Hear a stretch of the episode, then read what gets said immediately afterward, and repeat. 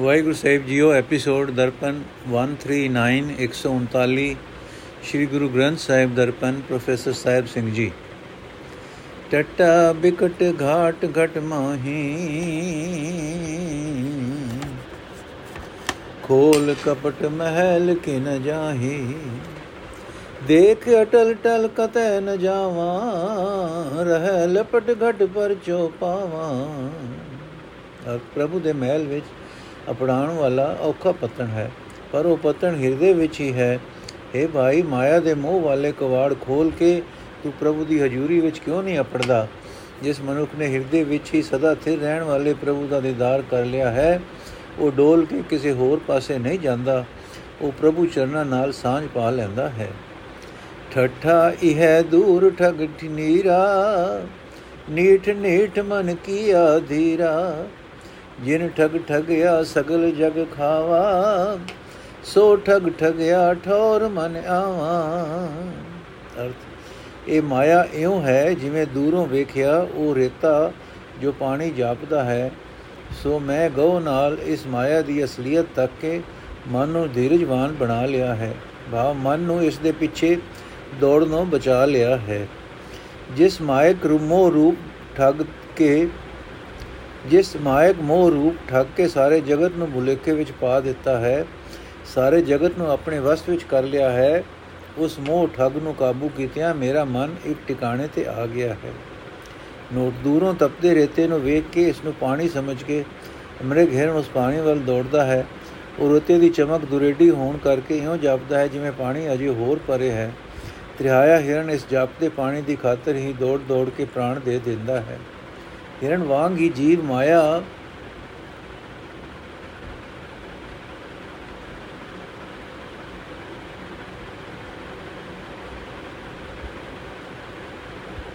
ਦੇ ਪਿੱਛੇ ਦੌੜ ਦੌੜ ਕੇ ਸਾਰਾ ਜੀਵਨ ਅਜਾਈ ਗਵਾ ਦਿੰਦਾ ਹੈ। ਡਰ ਡਰ ਉਪਜੇ, ਡਰ ਜਾਈ, ਤਾਂ ਡਰ ਮੈਂ ਡਰ ਰਿਆ ਸਮਾਈ। ਜੋ ਡਰ ਡਰੇ ਤੇ ਫਿਰ ਡਰ ਲਾਗੇ, ਨਿਡਰ ਹੁਆ ਡਰ ਉਰ ਹੋਏ ਭਾਗੇ। ਅਰਥ ਜੋ ਪਰਮਾਤਮਾ ਦਾ ਡਰ, ਭਾਵ, ਅਦਬ, ਸਤਕਾਰ ਮਨੁੱਖ ਦੇ ਹਿਰਦੇ ਵਿੱਚ ਪੈਦਾ ਹੋ ਜਾਏ, ਤਾਂ ਦੁਨੀਆ ਵਾਲਾ ਡਰ ਦਿਲੋਂ ਦੂਰ ਹੋ ਜਾਂਦਾ ਹੈ ਤੇ ਉਸ ਡਰ ਵਿੱਚ ਦੁਨੀਆ ਵਾਲਾ ਡਰ ਮੁੱਕ ਜਾਂਦਾ ਹੈ। ਪਰ ਜੇ ਮਨੁੱਖ ਪ੍ਰਭੂ ਦਾ ਡਰ ਮਨ ਵਿੱਚ ਨਾ ਵਸਾਏ, ਤਾਂ ਦੁਨੀਆ ਵਾਲਾ ਡਰ ਮੁੜ ਆ ਚੰਬੜਦਾ ਹੈ। ਤੇ ਪ੍ਰਭੂ ਦਾ ਡਰ ਹਿਰਦੇ ਵਿੱਚ ਵਸਾ ਕੇ ਜੋ ਮਨੁੱਖ ਨਿਰਭਉ ਹੋ ਗਿਆ, ਉਸ ਦੇ ਮਨ ਦਾ ਜੋ ਵੀ ਸਹਿਮ ਹੈ, ਸਭ ਨਸ ਜਾਂਦਾ ਹੈ। ਡੱਡਾ ਡਿਗ ਡੂਡਤ ਕਤ ਆਨਾ ਡੂਡਤ ਹੀ ਡੈ ਪੈ ਗਏ ਪਰਾਨਾ। ਚੜ ਸੁਮੇਰ ਡੂਡ ਜਬ ਆਵਾਂ, ਜੇ ਗੜ ਗੜ ਉਸ ਗੜ ਮੈਂ ਪਾਵਾਂ।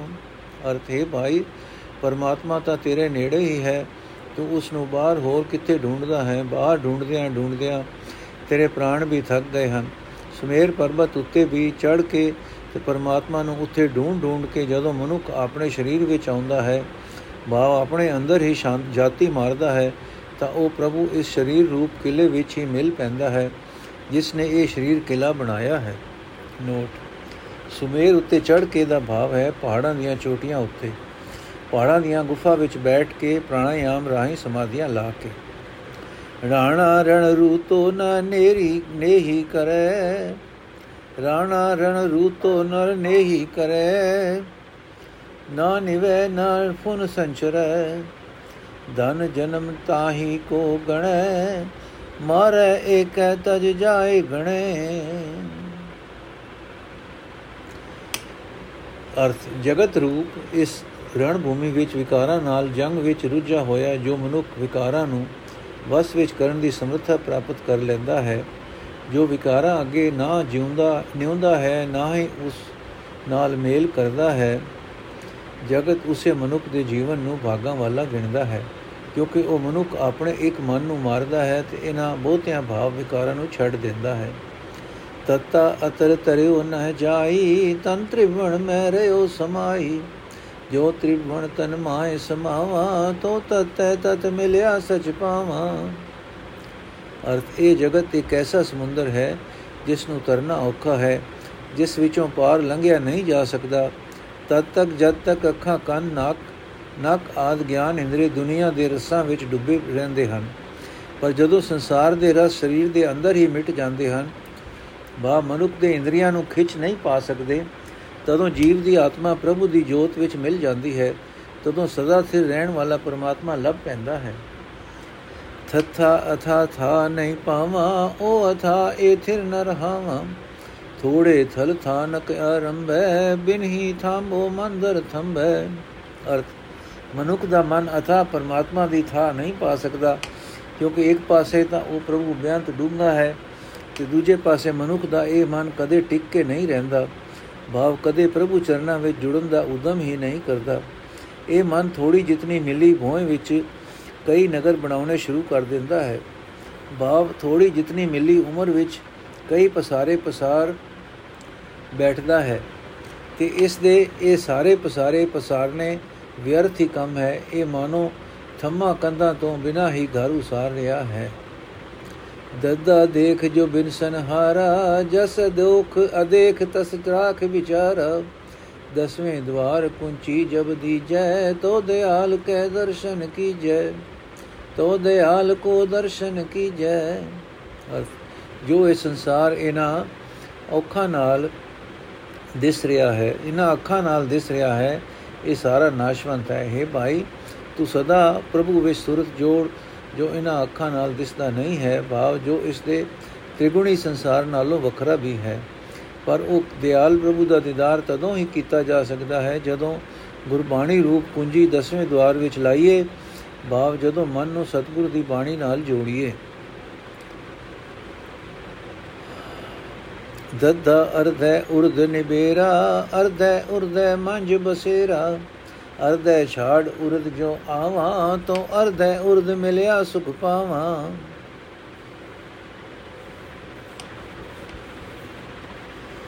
ਅਰਥ, ਜਦੋਂ ਜੀਵ ਆਤਮਾ ਦਾ ਨਿਵਾਸ ਪਰਮਾਤਮਾ ਵਿੱਚ ਹੁੰਦਾ ਹੈ, ਭਾਵ ਜਦੋਂ ਜੀਵ ਪ੍ਰਭੂ ਚਰਨਾਂ ਵਿੱਚ ਜੁੜਦਾ ਹੈ, ਤਾਂ ਪ੍ਰਭੂ ਨਾਲ ਇੱਕ ਰੂਪ ਹੋਇਆ ਹੀ ਜੀਵ ਦੇ ਜਨਮ ਮਰਨ ਦਾ ਖਾਤਮਾ ਹੁੰਦਾ ਹੈ। ਜੀਵਾਤਮਾ ਦੇ ਪਰਮਾਤਮਾ ਦੀ, ਜੀਵਾਤਮਾ ਤੇ ਪਰਮਾਤਮਾ ਦੀ ਵਿਥ ਮੁੱਕ ਜਾਂਦੀ ਹੈ। ਜਦੋਂ ਨੀ, ਜੀਵ ਨੀਵੀਂ ਅਵਸਥਾ ਨੂੰ ਭਾਵ ਮਾਇਆ ਦੇ ਮੋਹ ਨੂੰ ਛੱਡ ਕੇ ਉੱਚੀ ਅਵਸਥਾ ਤੇ ਅਪੜਦਾ ਹੈ, ਤਦੋਂ ਜੀਵ ਨੂੰ ਪਰਮਾਤਮਾ ਮਿਲ ਪੈਂਦਾ ਹੈ। ਤੇ ਇਸ ਨੂੰ ਅਸਲ ਸੁਖ ਪ੍ਰਾਪਤ ਹੋ ਜਾਂਦਾ ਹੈ। ਨੰਨਾ ਨਿਸ ਦਿਨ ਨਿਰਖਤ ਜਾਈ, ਨਿਰਖਤ ਨੈਣ ਰਹੇ ਰਤਵਾਈ। ਨਿਰਖਤ ਨਿਰਥ ਨਿਰਖਤ ਜਬ ਜਾਏ ਪਾਵਾਂ, ਤਬ ਲੈ ਨਿਰਖੈ ਨਿਰਖ ਮਿਲਾਵਾਂ। ਅਰਥ, ਜਿਸ ਜੀਵ ਦਾ ਦਿਨ ਰਾਤ ਭਾਵ ਸਾਰਾ ਸਮਾਂ ਪ੍ਰਭੂ ਦੀ ਦੀਦਾਰ ਦੀ ਉਡੀਕ ਕਰਦਿਆਂ ਗੁਜ਼ਰਦਾ ਹੈ, ਤੱਕਦਿਆਂ ਭਾਵ ਦੀਦਾਰ ਦੀ ਲਗਨ ਵਿੱਚ ਹੀ ਉਸ ਦੇ ਨੇਤਰ ਪ੍ਰਭੂ ਦੀਦਾਰ ਲਈ ਮਤਵਾਲੇ ਹੋ ਜਾਂਦੇ ਹਨ। ਦੀਦਾਰ ਦੀ ਤਾਂਗ ਕਰਦਿਆਂ ਕਰਦਿਆਂ ਜਦੋਂ ਅਖਰ ਦੀਦਾਰ ਹੁੰਦਾ ਹੈ ਤਾਂ ਉਹ ਇਸ਼ਟ ਪ੍ਰਭੂ ਦਰਸ਼ਨ ਦੀ ਤਾਂਗ ਰੱਖਣ ਵਾਲੇ ਆਪਣੇ ਪ੍ਰੇਮੀ ਨੂੰ ਆਪਣੇ ਨਾਲ ਮਿਲਾ ਲੈਂਦਾ ਹੈ। ਪੱਪਾ ਅਪਰ ਭਾਰ ਨਹੀਂ ਪਾਵਾ, ਪਰਮ ਜੋਤ ਸਿਓ ਪਰਚੋ ਲਾਵਾ ਪਾਚੋ ਇੰਦਰੀ ਨਿਗ੍ਰਹਿ ਕਰੀ, ਪਾਪ ਪੁਨ ਦੋ ਨਿਰਵਰਈ ਅਰਥ ਪਰਮਾਤਮਾ ਸਭ ਤੋਂ ਵੱਡਾ ਹੈ, ਉਸ ਦਾ ਕਿਸੇ ਨੇ ਅੰਤ ਨਹੀਂ ਲੱਭਾ। ਜਿਸ ਜੀਵ ਨੇ ਚਾਨਣ ਦੇ ਸੋਮੇ ਪ੍ਰਭੂ ਨਾਲ ਪਿਆਰ ਜੋੜਿਆ ਹੈ, ਉਹ ਆਪਣੇ ਪੰਜੇ ਹੀ ਗਿਆਨ ਇੰਦਰੀਆਂ ਨੂੰ ਇਉਂ ਵਸ ਕਰ ਲੈਂਦਾ ਹੈ ਕਿ ਉਹ ਜੀਵ ਪਾਪ ਤੋਂ ਪੁੰਨ ਪੁੰਨ, ਜੀਵ ਪਾਪ ਤੇ ਪੁੰਨ ਦੋਹਾਂ ਨੂੰ ਦੂਰ ਕਰ ਲੈਂਦਾ ਹੈ। ਬਾ ਪੰਜੇ ਗਿਆਨ ਇੰਦਰੀਆਂ ਨੂੰ ਉਹ ਇਸ ਤਰ੍ਹਾਂ ਪੂਰਨ ਤੌਰ ਤੇ ਕਾਬੂ ਕਰਦਾ ਹੈ ਕਿ ਉਸ ਨੂੰ ਆਪਣੇ ਕੰਮਾਂ ਬਾਰੇ ਇਹ ਸੋਚਣ ਦੀ ਲੋੜ ਹੀ ਨਹੀਂ ਰਹਿੰਦੀ ਜੋ ਮੈਂ ਕਿਹੜਾ, ਜਿਹੜਾ ਕੰਮ ਕਰਦਾ ਹਾਂ, ਇਹ ਪਾਪ ਹੈ ਜਾਂ ਪੁੰਨ। ਸੁੱਤੇ ਹੀ ਉਸ ਦਾ ਹਰ ਇੱਕ ਕੰਮ ਕਾਮਾਦਿਕ ਵਿਕਾਰਾਂ ਤੋਂ ਬਰੀ ਹੋ ਜਾਂਦਾ ਹੈ। ਫਫਾ ਬਿਨ ਫੂਲੇ ਫਲ ਹੋਈ, ਤਾਂ ਫਲ ਫੰਕ ਲਖੈ ਜੋ ਕੋਈ। ਦੂਣ ਨ ਪਰੇ ਫੰਕ ਵਿਚਾਰੇ, ਤਾਂ ਫਲ ਫੰਕ ਸਭੈ ਤਨ ਛਫਾਰੇ ਅਰਥ, ਜੇ ਜੀਵ ਆਪਣੇ ਆਪ ਉੱਤੇ ਮਾਣ ਕਰਨਾ ਛੱਡ ਦੇਵੇ, ਤਾਂ ਇਸ ਨੂੰ ਨਾਮ ਪਦਾਰਥ ਰੂਪ ਉਹ ਫਲ ਮਿਲ ਜਾਂਦਾ ਹੈ, ਜਿਸ ਦੀ ਖਾਤਰ ਮਨੁੱਖਾ ਜਨਮ ਮਿਲਿਆ ਹੈ। ਤੇ ਜੇ ਕੋਈ ਉਸ ਰੁਜੀ ਉਸ ਰੱਬੀ ਸੂਝ ਦਾ ਰੱਤਾ ਕੋ ਵੀ ਝਲਕਾਰਾ ਸਮਝ ਲਏ, ਜੇ ਉਸ ਝਲਕਾਰੇ ਨੂੰ ਵਿਚਾਰੇ, ਤਾਂ ਉਹ ਜਨਮ ਮਰਨ ਦੀ ਖੱਡ ਵਿੱਚ ਨਹੀਂ ਪੈਂਦਾ। ਕਿਉਂਕਿ ਰੱਬੀ ਸੂਝ ਦਾ ਉਹ ਨਿੱਕਾ ਜਿਹਾ ਹੀ ਵੀ ਝਲਕਾਰਾ, ਉਸ ਦੇ ਦੇਹ ਅਭਿਆਸ ਆਪੇ ਦੇ ਮਾਣ ਨੂੰ ਪੂਰਨ ਤੌਰ ਤੇ ਮੁਕਾ ਦਿੰਦਾ ਹੈ। ਬੱਬਾ ਬਿੰਦੇ ਬਿੰਦ ਮਿਲਾਵਾ, ਬਿੰਦੇ ਬਿੰਦ ਨ ਵਿਚਰਨ ਪਾਵਾ। ਬੰਦੋ ਹੋਏ ਬੰਦਗੀ ਗਹਿ, ਬੰਦਕ ਹੋਏ ਬੰਦ ਸੁਧ ਲਹਿ। ਅਰਥ, ਜਿਵੇਂ ਪਾਣੀ ਦੀ ਬੂੰਦ ਵਿੱਚ ਪਾਣੀ ਦੀ ਬੂੰਦ ਮਿਲ ਜਾਂਦੀ ਹੈ ਤੇ ਫਿਰ ਵਕ ਨਹੀਂ ਹੋ ਸਕਦੀ, ਤਿਵੇਂ ਪ੍ਰਭੂ ਨਾਲ ਨਿਮਕ ਮਾਤਰ ਵੀ ਸਾਂਝ ਪਾ ਕੇ ਜੀਵ ਪ੍ਰਭੂ ਤੋਂ ਵਿਛੜ ਨਹੀਂ ਸਕਦਾ, ਕਿਉਂਕਿ ਜੋ ਮਨੁੱਖ ਪ੍ਰਭੂ ਦਾ ਸੇਵਕ ਬਣ ਕੇ ਪ੍ਰੇਮ ਨਾਲ ਪ੍ਰਭੂ ਦੀ ਭਗਤੀ ਕਰਦਾ ਹੈ, ਉਹ ਪ੍ਰਭੂ ਦੇ ਦਰ ਦਾ ਢਾਡੀ ਬਣ ਕੇ ਮਾਇਆ ਦੇ ਮੋਹ ਦੇ ਜੰਜੀਰਾਂ ਦਾ ਭੇਦ ਪਾ ਲੈਂਦਾ ਹੈ ਤੇ ਇਹਨਾਂ ਦੇ ਧੋਖੇ ਵਿੱਚ ਨਹੀਂ ਆਉਂਦਾ। ਬੱਬਾ ਭੇਦੈ ਭੇਦ ਮਿਲਾਵਾ, ਅਬ ਤੋ ਬਾਨ ਭਰੋਸੋ ਆਵਾ। ਜੋ ਬਾਹਰ ਸੋ ਭੀਤਰ ਜਾਣਿਆ, ਭਇਆ ਭੇਦ ਭੂਪਤ ਪਛਾਨਿਆ ਭਇਆ ਭੇਦ ਭੂਪਤ ਪਹਿਚਾਨਿਆ ਅਰਥ, ਜੋ ਮਨੁੱਖ ਪ੍ਰਭੂ ਨਾਲੋਂ ਪਈ ਹਿਤ ਨੂੰ ਮੁਕਾ ਕੇ ਆਪਣੇ ਮਨ ਨੂੰ ਪ੍ਰਭੂ ਦੀ ਯਾਦ ਵਿੱਚ ਜੋੜਦਾ ਹੈ ਉਸ ਯਾਦ ਦੀ ਬਰਕਤ ਨਾਲ ਸੰਸਾਰਿਕ ਡਰ ਦੂਰ ਕੀਤਿਆਂ ਉਸ ਨੂੰ ਪ੍ਰਭੂ ਤੇ ਸ਼ਰਧਾ ਬਣ ਜਾਂਦੀ ਹੈ। ਜੋ ਪ੍ਰਮਾਤਮਾ ਸਾਰੇ ਜਗਤ ਵਿੱਚ ਵਿਆਪਕ ਹੈ, ਉਸ ਨੂੰ ਉਹ ਆਪਣੇ ਅੰਦਰ ਵਸਦਾ ਜਾਣ ਲੈਂਦਾ ਹੈ ਤੇ ਜਿਉਂ-ਜਿਉਂ ਇਹ ਰਾਜ਼ ਉਸ ਨੂੰ ਖੁੱਲਦਾ ਹੈ ਕਿ ਅੰਦਰ ਬਾਹਰ ਹਰ ਥਾਂ ਪ੍ਰਭੂ ਵਸ ਰਿਹਾ ਹੈ, ਉਹ ਸ੍ਰਿਸ਼ਟੀ ਦੇ ਮਾਲਕ ਪ੍ਰਭੂ ਨਾਲ ਯਾਦ ਦੀ ਸਾਂਝ ਪਾ ਲੈਂਦਾ ਹੈ। ਮਮਾ ਮੂਲ ਰਹਿ ਗਿਆ ਮਨ ਮਾਨੈ, ਮਰਮੀ ਹੋਏ ਸੋ ਮਨ ਕੋ ਜਾਣੈ। ਮਤ ਕੋਈ ਮਨ ਮਿਲਤਾ ਬਿਲਮਾਵੇ ਮਗਨ ਭਇਆ ਤੇ ਸੋ ਸਚ ਪਾਵੇ। ਅਰਥ, ਜੇ ਜਗਤ ਦੇ ਮੂਲ ਪ੍ਰਭੂ ਨੂੰ ਆਪਣੇ ਮਨ ਵਿੱਚ ਵਸਾ ਲਈਏ, ਤਾਂ ਮਨ ਭਟਕਣੋਂ ਹਟ ਜਾਂਦਾ ਹੈ। ਜੋ ਜੀਵ ਇਹ ਭੇਦ ਪਾ ਲੈਂਦਾ ਹੈ ਕਿ ਪ੍ਰਭੂ ਚਰਨਾਂ ਵਿੱਚ ਜੁੜਿਆ, ਮਨ ਟਿਕ ਜਾਂਦਾ ਹੈ, ਉਹ ਜੀਵ ਮਨ ਦੀ ਦੌੜ ਭਜ ਨੂੰ ਸਮਝ ਲੈਂਦਾ ਹੈ। ਸੋ ਜੇ ਮਨ ਪ੍ਰਭੂ ਚਰਨਾਂ ਵਿੱਚ ਜੁੜਨ ਲੱਗੇ, ਤਾਂ ਮਤਾ ਕੋਈ ਇਸ ਕੰਮ ਵਿੱਚ ਦਿਲ ਕਰੇ, ਕਿਉਂਕਿ ਪ੍ਰਭੂ ਚਰਨਾਂ ਵਿੱਚ ਜੁੜਨ ਦੀ ਬਰਕਤ ਨਾਲ ਮਨ ਪ੍ਰਭੂ ਵਿੱਚ ਲੀਨ ਹੋ ਜਾਂਦਾ ਹੈ। ਅਤੇ ਉਹ ਸਦਾ ਸਥਿਰ ਰਹਿਣ ਵਾਲੇ ਪ੍ਰਭੂ ਨੂੰ ਪ੍ਰਾਪਤ ਕਰ ਲੈਂਦਾ ਹੈ। ਮਮਾ, ਮਨ ਸਿਓ ਕਾਜ ਹੈ, ਮਨ ਸਾਦੇ ਸਿਧ ਹੋਏ। ਮਨ ਹੀ ਮਨ ਸਿਓ ਕਹੇ ਕਬੀਰਾ, ਮਨ ਸਾ ਮਿਲਿਆ ਨ ਕੋਏ।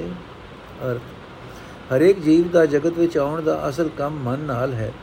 ਉਹ ਕੰਮ ਇਹ ਹੈ ਕਿ ਜੀਵ ਆਪਣੇ ਮਨ ਨੂੰ ਕਾਬੂ ਵਿੱਚ ਰੱਖੇ। ਮਨ ਨੂੰ ਵਸ ਵਿੱਚ ਕੀਤਿਆਂ ਹੀ ਜੀਵ ਨੂੰ ਅਸਲ ਮਨੋਰਥ ਦੀ ਕਾਮਯਾਬੀ ਹੁੰਦੀ ਹੈ। ਕਬੀਰ ਆਖਦਾ ਹੈ ਕਿ ਜੀਵ ਦਾ ਅਸਲ ਕੰਮ ਨਿਰੋਲ ਮਨ ਨਾਲ ਹੀ ਹੈ। ਮਨ ਵਰਗਾ ਜੀਵ ਨੂੰ ਹੋਰ ਕੋਈ ਨਹੀਂ ਮਿਲਿਆ, ਜਿਸ ਨਾਲ ਇਸ ਦਾ ਅਸਲ ਵਾਹ ਪੈਂਦਾ ਹੋਵੇ। ਇਹ ਮਨ ਸ਼ਕਤੀ, ਇਹ ਮਨ ਸਿਓ, ਇਸ, ਇਹ ਮਨ ਪੰਜ ਤਤ ਕੋ ਜੀਓ। ਇਹ ਮਨ ਸ਼ਕਤੀ, ਇਹ ਮਨ ਸਿਓ, ਇਹ ਮਨ ਪੰਜ ਤਤ ਕੋ ਜੀਓ। ਇਹ ਮਨ ਲੈ ਜੋ ਉਨ ਮਨ ਰਹੇ, ਤੋ ਤੀਨ ਲੋਕ ਕੀ ਬਾਤੈ ਕਹੇ। ਅਰਥ, ਮਾਇਆ ਨਾਲ ਮਿਲ ਕੇ ਇਹ ਮਨ ਮਾਇਆ ਦਾ ਰੂਪ ਹੋ ਜਾਂਦਾ ਹੈ। ਅਨੰਦ ਸਰੂਪ ਹਰੀ ਨਾਲ ਮਿਲ ਕੇ ਇਹ ਮਨ ਅਨੰਦ ਸਰੂਪ ਹਰੀ ਬਣ ਜਾਂਦਾ ਹੈ। ਸਰੀਰ ਨਾਲ ਜੁੜ ਕੇ ਇਹ ਮਨ ਸਰੀਰ ਰੂਪ ਹੀ ਹੋ ਜਾਂਦਾ ਹੈ। ਬਾਪ ਆਪਣੇ ਆਪ ਨੂੰ ਸਰੀਰ ਨਾਲੋਂ ਵੱਖਰਾ ਨਹੀਂ ਸਮਝਦਾ। ਆਪਣੇ ਕਰਤੱਵ ਖਾਣਾ ਪੀਣਾ ਹੀ ਸਮਝਦਾ ਹੈ। ਪਰ ਜਦੋਂ ਮਨੁੱਖ ਇਸ ਮਨ ਨੂੰ ਵਸ ਵਿੱਚ ਕਰਕੇ ਪੂਰਨ ਖਿੜਾਓ ਵਿੱਚ ਟਿਕਦਾ ਹੈ, ਤਦੋਂ ਉਹ ਸਾਰੇ ਜਗਤ ਵਿੱਚ ਵਿਆਪਕ ਪ੍ਰਭੂ ਦੀਆਂ ਹੀ ਗੱਲਾਂ ਕਰਦਾ ਹੈ। ਯਹੀ ਆ ਜੋ ਜਾਣੇ ਤੋ ਦੁਰਮਤ ਹਨ, ਕਰ ਬਾਇਆ ਕਰ ਬਸ ਕਾਇਆ ਗਾਓ। ਰਣ ਰੂ ਤੋ ਬਾਜੇ ਨਹੀਂ ਸੂਰੋ ਥਾਰੋ ਨਾਓ ਅਰਥੇ ਭਾਈ, ਜੇ ਤੂੰ ਜੀਵਨ ਦਾ ਸਹੀ ਰਸਤਾ ਜਾਣਨਾ ਚਾਹੁੰਦਾ ਹੈ, ਤਾਂ ਆਪਣੀ ਭੈੜੀ ਮਤ ਨੂੰ ਮੁਕਾ ਦੇ। ਇਹ ਸਰੀਰ ਰੂਪ ਪਿੰਡ ਨੂੰ ਆਪਣੇ ਵਸ ਵਿੱਚ ਲਿਆ। ਭਾਵ ਅੱਖ, ਕੰਨ ਆਦਿ ਗਿਆਨ ਇੰਦਰੀਆਂ ਨੂੰ ਵਿਕਾਰਾਂ ਵੱਲੋਂ ਨਾ ਜਾਣ ਦੇ। ਇਸ ਸਰੀਰ ਨੂੰ ਵਸ ਵਿੱਚ ਲਿਆਉਣਾ ਮਾਨੋ ਇੱਕ ਯੁੱਧ ਹੈ। ਜੇ ਤੂੰ ਇਸ ਯੁੱਧ ਵਿੱਚ ਰੂਛ ਕੇ ਬਾਜ ਬਾਜ ਨਾ ਖਾਵੇਂ ਤਾਂ ਹੀ ਤੇਰਾ ਨਾਮ ਸੂਰਮਾ ਹੋ ਸਕਦਾ ਹੈ। ਰਾ ਰਾ ਰਸ ਨਿਰਸ ਨਹੀਂ ਜਾਣਿਆ, ਨਿਰਸ ਕਰ ਜਾਣਿਆ, ਹੋਏ ਨਿਰਸੋ ਰਸ ਪਹਿਚਾਨਿਆ। ਇਹ ਰਸ ਛਾੜੈ ਉਹ ਰਸ ਆਵਾ ਉਹ ਰਸ ਪੀਆ ਇਹ ਰਸ ਨਹੀਂ ਭਾਵਾ ਅਰਥ, ਜਿਸ ਮਨੁੱਖ ਨੇ ਮਾਇਆ ਦੇ ਸਵਾਦ ਨੂੰ ਫਿੱਕਾ ਜਿਹਾ ਸਮਝ ਲਿਆ ਹੈ, ਉਸਨੇ ਮਾਇਕ ਚਮਕਿਆਂ ਤੋਂ ਬੱਚੇ ਰਹਿ ਕੇ ਉਹ ਆਤਮਕ ਆਨੰਦ ਮਾਣ ਲਿਆ ਹੈ, ਜਿਸ ਨੇ ਉਹ ਦੁਨੀਆ ਵਾਲੇ ਚਸਕੇ ਛੱਡ ਦਿੱਤੇ ਹਨ। ਉਸ ਨੂੰ ਉਹ ਪ੍ਰਭੂ ਦੇ ਨਾਮ ਦਾ ਆਨੰਦ ਪ੍ਰਾਪਤ ਹੋ ਗਿਆ ਹੈ, ਕਿਉਂਕਿ ਜਿਸ ਨੇ ਉਹ ਨਾਮ ਰਸ ਪੀਤਾ ਹੈ ਉਸ ਨੂੰ ਇਹ ਮਾਇਆ ਵਾਲਾ ਸਵਾਦ ਚੰਗਾ ਨਹੀਂ ਲੱਗਦਾ। ਲੱਲਾ, ਐਸੇ ਲਿਵ ਮਨ ਲਾਵੇ, ਅਨਤ ਨ ਜਾਏ ਪਰਮ ਸਚ ਪਾਵੇ। ਅਰ ਜੋ ਤਹਾਂ ਪ੍ਰੇਮ ਲਿਵ ਲਾਵੇ ਤੋ ਅਲੇ ਲੈ ਲੈ ਅਨ ਚਰਨ ਸਮਾਵੇ। ਅਰਥ, ਜੇ ਕਿਸੇ ਮਨੁੱਖ ਦਾ ਮਨ ਅਜੇ ਇਕਾਗਰਤਾ ਨਾਲ ਪ੍ਰਭੂ ਦੀ ਯਾਦ ਵਿੱਚ ਬਿਰਤੀ ਜੋੜ ਲਏ ਕਿ ਕਿਸੇ ਹੋਰ ਪਾਸੇ ਵੱਲ ਨਾ ਭਟਕੇ, ਤਾਂ ਉਸ ਨੂੰ ਸਭ ਤੋਂ ਉੱਚਾ ਤੇ ਸਦਾ ਸਥਿਰ ਰਹਿਣ ਵਾਲਾ ਪ੍ਰਭੂ ਮਿਲ ਪੈਂਦਾ ਹੈ। ਅਤੇ ਜੇ ਉਸ ਲਿਵ ਦੀ ਹਾਲਤ ਵਿੱਚ ਪ੍ਰੇਮ ਦੀ ਤਾਰ ਲਾ ਦੇਵੇ, ਭਾਵ ਇੱਕ ਤਾਰ ਮਗਨ ਰਹੇ, ਤਾਂ ਉਸ ਅਨੇਕ ਪ੍ਰਭੂ ਨੂੰ ਉਹ ਲੱਭ ਪੈਂਦਾ ਹੈ, ਲੱਭ ਲੈਂਦਾ ਹੈ ਤੇ ਲੱਭ ਕੇ ਸਦਾ ਲਈ ਉਸ ਦੇ ਚਰਨਾਂ ਵਿੱਚ ਟਿਕਿਆ ਰਹਿੰਦਾ ਹੈ। ਵਵਾ ਬਾਰ ਬਾਰ ਬਿਸ਼ਨ ਸਮਾਰ ਬਿਸ਼ਨ ਸਮਾਰ ਨ ਆਵੇ ਹਾਰ। ਬਲ ਬਲ ਜੇ ਬਿਨਸ ਬਿਸ਼ਨ ਤਨਾ ਜਸ ਭਾਵੈ।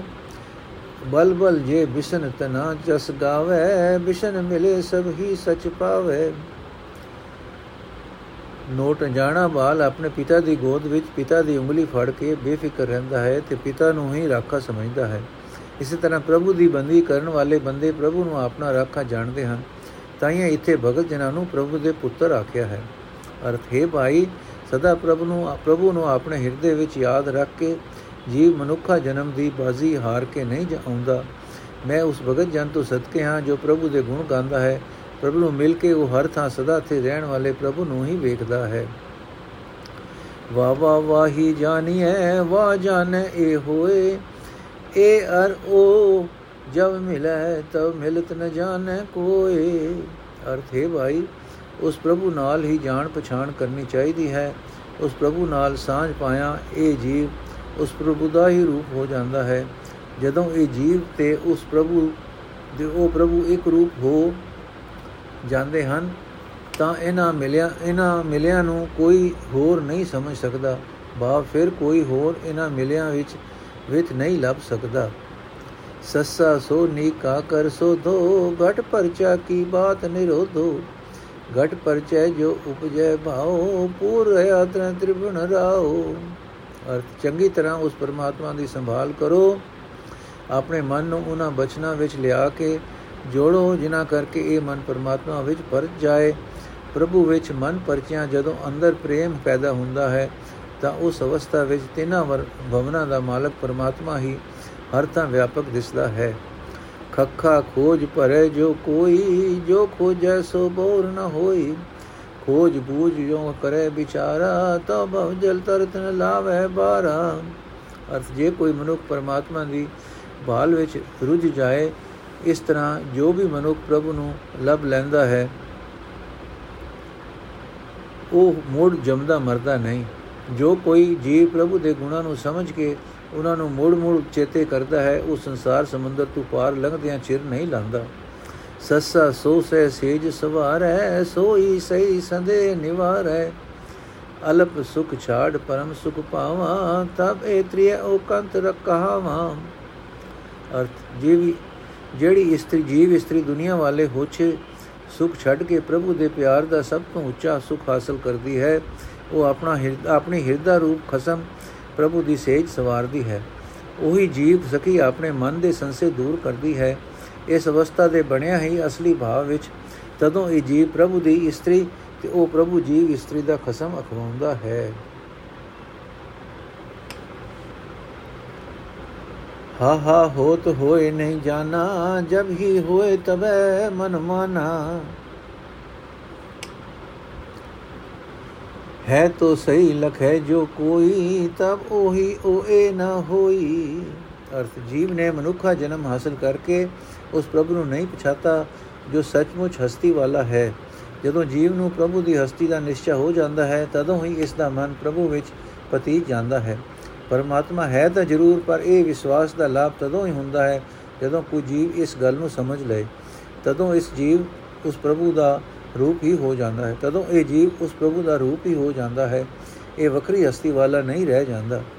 ਲਿਓ ਲਿਓ ਕਰਤ ਫਿਰੇ ਸਭ ਲੋਗ, ਤਾਂ ਕਾਰਨ ਵਿਆਪੈ ਬੋ ਸੋਗ। ਲਖਮੀ ਬਰਸਿਓ ਜਿਉ ਲਿਓ ਲਾਵੇ, ਸੋਗ ਮਿਟੈ ਸਭ ਹੀ ਸੁਖ ਪਾਵੇ। ਅਰਥ, ਸਾਰਾ ਜਗਤ ਇਹੀ ਆਖਦਾ ਫਿਰਦਾ ਹੈ। ਭਾਵ ਇਸੇ ਲਾਲਸਾ ਵਿੱਚ ਭਟਕਦਾ ਫਿਰਦਾ ਹੈ ਕਿ ਮੈਂ ਮਾਇਆ ਸਾਮ ਲਵਾਂ, ਮੈਂ ਮਾਇਆ ਇਕੱਠੀ ਕਰ ਲਵਾਂ। ਇਸ ਮਾਇਆ ਦੀ ਖਾਤਰ ਹੀ ਫਿਰ ਜੀਵ ਨੂੰ ਬੜਾ ਫਿਕਰ ਆ ਵਪਰਦਾ ਹੈ। ਪਰ ਜਦੋਂ ਜੀਵ ਮਾਇਆ ਦੇ ਪਤੀ ਪਰਮਾਤਮਾ ਨਾਲ ਪ੍ਰੀਤ ਜੋੜਦਾ ਹੈ, ਤਦੋਂ ਇਸ ਦਾ ਫਿਕਰ ਮੁੱਕ ਜਾਂਦਾ ਹੈ। ਇਹ ਸਾਰੇ ਸੁੱਖ ਹਾਸਲ ਕਰ ਲੈਂਦਾ ਹੈ। ਖੱਖਾ ਖਿਰਤ ਖਪਤ ਗਏ ਕੇਤੇ, ਖਿਰਤ ਖਪਤ ਅਜੂ ਨ ਚੇਤੇ। ਅਬ ਜਗ ਜਾਨ ਜੋ ਮਨਾ ਰਹੇ, ਜੈ ਕਾ ਬਿਚਰਾ ਤੈ ਚਿਰ ਲਹੈ। ਅਰਥ ਮਰਦਿਆਂ, ਖਪਦਿਆਂ, ਜੀਵ ਦੇ ਕਈ ਜਨਮ ਲੰਘ ਗਏ ਹਨ, ਪਰ ਗੇੜ ਵਿੱਚ ਪਿਆ ਅਜੇ ਤੱਕ ਇਹ ਪ੍ਰਭੂ ਨੂੰ ਯਾਦ ਨਹੀਂ ਕਰਦਾ। ਹੁਣ ਇਸ ਜਨਮ ਵਿੱਚ ਹੀ ਜੇ ਜਗਤ ਦੀ ਅਸਲੀਅਤ ਨੂੰ ਸਮਝ ਕੇ ਇਸ ਦਾ ਮਨ ਪ੍ਰਭੂ ਵਿੱਚ ਟਿਕ ਜਾਏ, ਤਾਂ ਜਿਸ ਪ੍ਰਭੂ ਤੋਂ ਇਹ ਵਿਛੜਿਆ ਹੋਇਆ ਹੈ, ਉਸ ਵਿੱਚ ਇਸ ਨੂੰ ਟਿਕਾਣਾ ਮਿਲ ਸਕਦਾ ਹੈ। ਬਾਵਨ ਅੱਖਰ ਜੋਰੇ ਆਨ, ਸਕਿਆ ਨ ਅੱਖਰ ਏਕ ਪਛਾਨ, ਸਤ ਕਾ ਸ਼ਬਦ ਕਬੀਰਾ ਕਹੈ, ਪੰਡਿਤ ਹੋਏ ਸੋ ਅਨਭੈ ਰਹੈ। ਪੰਡਿਤ ਲੋਕੇ ਕੋ ਬਿਵਹਾਰ ਗਿਆਨਵੰਤ ਕੋ ਤਤ ਵਿਚਾਰ। ਜਾ ਕੇ ਜੀ ਜੈਸੀ ਬੁਧ ਹੋਈ ਕਹਿ ਕਬੀਰ ਜਾਣੇਗਾ ਸੋਈ। ਜਾ ਕੇ ਜੀ ਜੈਸੀ ਬੁਧ ਹੋਈ ਕਹਿ ਕਬੀਰ ਜਾਣੇਗਾ ਸੋਈ। ਅਰਥ, ਜਗਤ ਨੇ 52 ਅੱਖਰ ਵਰਤ ਕੇ ਪੁਸਤਕਾਂ ਤਾਂ ਲਿਖ ਦਿੱਤੀਆਂ ਹਨ, ਪਰ ਇਹ ਜਗਤ ਇਹਨਾਂ ਪੁਸਤਕਾਂ ਦੀ ਰਾਹੀਂ ਉਸ ਇੱਕ ਪ੍ਰਭੂ ਨੂੰ ਨਹੀਂ ਪਛਾਣ ਸਕਿਆ, ਜੋ ਨਾਸ਼ ਰਹਿਤ ਹੈ। ਇਹ ਕਬੀਰ ਜੋ ਮਨੁੱਖ ਇਹਨਾਂ ਅੱਖਰਾਂ ਦੀ ਰਾਹੀਂ ਪ੍ਰਭੂ ਦੀ ਸਿਫਤ ਸਲਾਹ ਕਰਦਾ ਹੈ।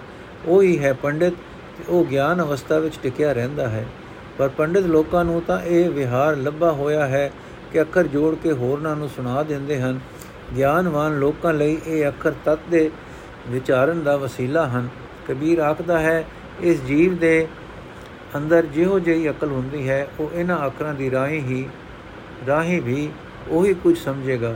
ਭਾਵ ਪੁਸਤਕਾਂ ਲਿਖ ਪੜ ਕੇ ਆਤਮਿਕ ਜੀਵਨ ਦਾ ਜਾਣਨ ਵਾਲਾ ਹੋ ਜਾਣਾ ਜ਼ਰੂਰੀ ਨਹੀਂ ਹੈ। ਵਾਹਿਗੁਰੂ ਜੀ ਕਾ ਖਾਲਸਾ, ਵਾਹਿਗੁਰੂ ਜੀ ਕੀ ਫਤਿਹ। 52 ਅਖਰੀ ਸੰਪੂਰਨ ਹੋਈ ਜੀ। ਅੱਜ ਦਾ ਐਪੀਸੋਡ ਇੱਥੇ ਸਮਾਪਤ ਕਰਦੇ ਹਾਂ। ਕੱਲ ਅਗਲਾ ਪਾਠ ਕਰਾਂਗੇ। ਵਾਹਿਗੁਰੂ ਜੀ ਕਾ ਖਾਲਸਾ, ਵਾਹਿਗੁਰੂ ਜੀ ਕੀ ਫਤਿਹ।